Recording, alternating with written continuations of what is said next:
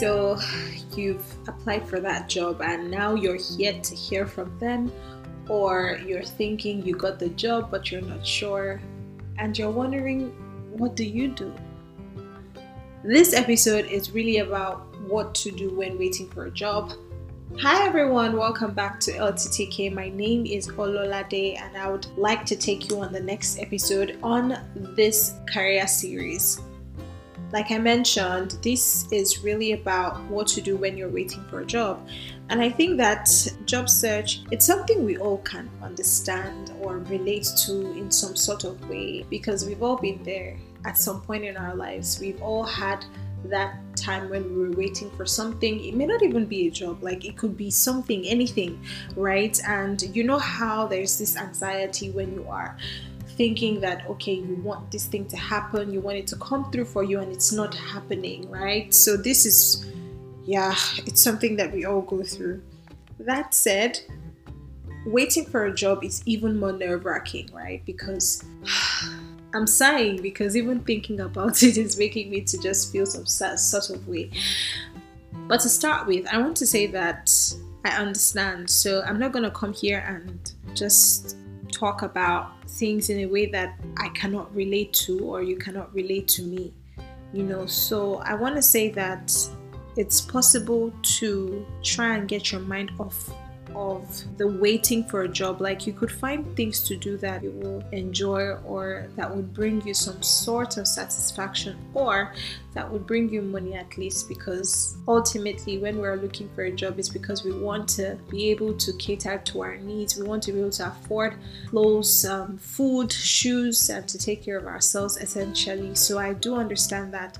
And I would say that it's good to get yourself busy just find something that you really love doing and do it. Get a side job if you can.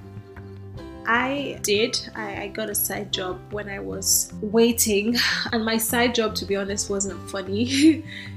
I was uh, working for I think two months, or yeah, two months thereabouts in a warehouse, so Amazon warehouse, and that's a story for another day. But it was a stressful job like it was physically demanding. It wasn't a mental job at all. It was pretty physical like and it was a lot because it was taking a toll on my health. I started having back problems. I couldn't bend properly. And i remember the time that i would cry asking myself why? Where did i go wrong? You know? But the fact that i had somewhere to go to every morning when i was working made a difference. So I didn't have to sit through the whole day, every day, applying, waiting for an email, checking my phone every hour, and getting a mini heart attack when I get one email notification. So at least for the hours that I worked, I would take my mind off of you know the job search and all that so that's one thing that i would definitely recommend if you cannot get a side job work on a, on a passion project, something that you really love doing, and it gives you benefit, like it gives you this peace of mind. And I would say just do that. Another thing that I would definitely recommend is developing your skills. Like take online courses, watch lots of YouTube videos, learn something new. You will not imagine how much content is on the YouTube space. Like it's mind blowing. You can literally learn anything that you can't even yeah like you can think of on youtube there's someone that has a content there's someone that has recorded a video somewhere and is explaining something that you don't know so take advantage of that there are also like online learning platforms that you can take advantage of. There's udemy there's linkedin learning and for linkedin i think for the first one month you can take like as many courses as possible for free. And then afterwards of course you then have to be paying. For coursera you can take courses for free, but you would not get certifications, and then you can even apply for a financial aid. So, Coursera is really good because it's more robust. Like, curriculum is usually um, taught or offered by universities, and so it's very hands on, it's a lot of learning time, and I would say the content is really good quality. There's also Skillshare, and that you can also use to learn lots of things and improve your skill and read.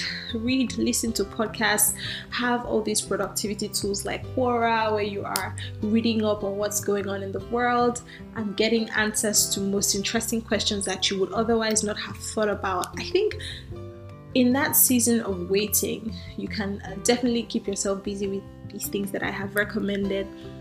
I think another thing is for one to stay open minded to opportunities. And I've learned that there are opportunities everywhere, there are opportunities around you, and you may not always see it.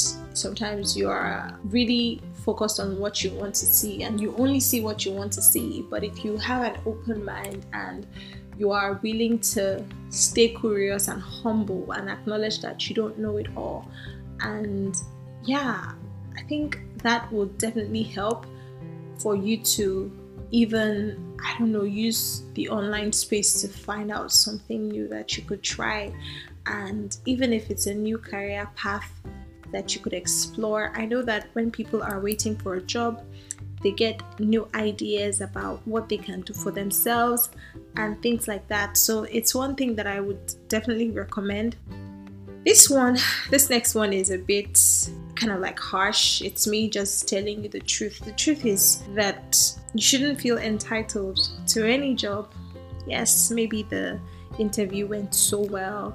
You answered the case study properly. You think that you did your best job. You think that you know the employer will be lucky to have you. Still you've not gotten the offer so i don't think that it makes sense to feel entitled like like it's your job or you know you're the best person and so on and then you develop this sense of pride and so on. I want to say that you know when waiting for a job you don't want to hold on to anything to be honest. The only thing you should hold on to or not thing is person is God, and this is how I will end. I would recommend that you trust God. I know that maybe there are people listening to me who are not of the Christian faith or don't even believe there is a God. I promise you that there is, and He's shown me and taught me a lot of things about life, about waiting, about growing, and how life's challenges can actually make you better. And for me, I personally believe that there is a time and a season for every activity under the sun, and there is a time for you to grow. And you only grow when there are forces against you, there are like things that are happening beyond your control, but you're able to push through and you know develop yourself. This is how you grow. You only grow when there are challenges, in my opinion. You don't grow if everything is just day to day, everything is easy, everything is scalable. So that's actually what I have to say in this episode. It's pretty random. I am just speaking from my heart. And if there are bloopers here and there, please pardon me. I'm just, like I said, speaking from my heart. And I just wanted to share this before I get into something else.